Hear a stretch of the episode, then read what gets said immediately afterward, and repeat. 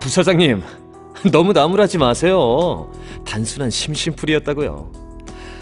근데 심심풀이로 몰래 자료실을 뒤져보다 보니 아무래도 심상치 않은 자료가 발견돼서 말이에요. 부사장님도 미리 아셔야 할 것 같아서 이렇게 혼날 걸 각오하고 연락을 드린 거예요.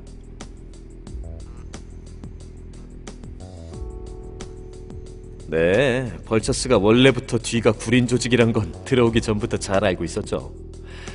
하지만 이젠 단순히 구린 수준을 넘어선 것 같네요. 사장님은 원래의 처리부대 대원들을 일부러 죽게 놔둔 거예요. 그리고 새로운 대원들을 준비하셨죠.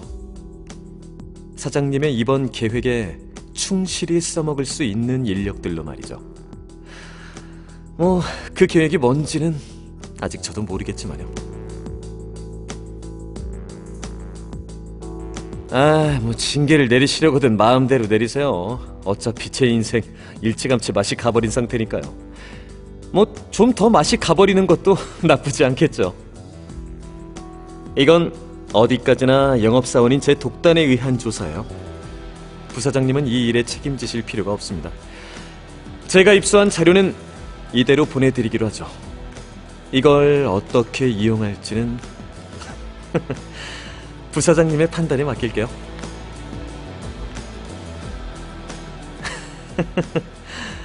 부사장님이나 저나 슬슬 선택할 때가 된 것 같군요. 벌처스와 인간. 부사장님은 둘 중 어느 쪽을 택하실 거죠?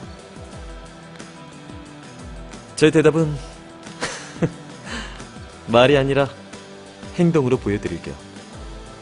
그럼 이만 실례하죠, 부사장님. 그리고 당신들도 선택하지 않으면 안 될 거예요. 늑대와 개, 둘 중 하나를.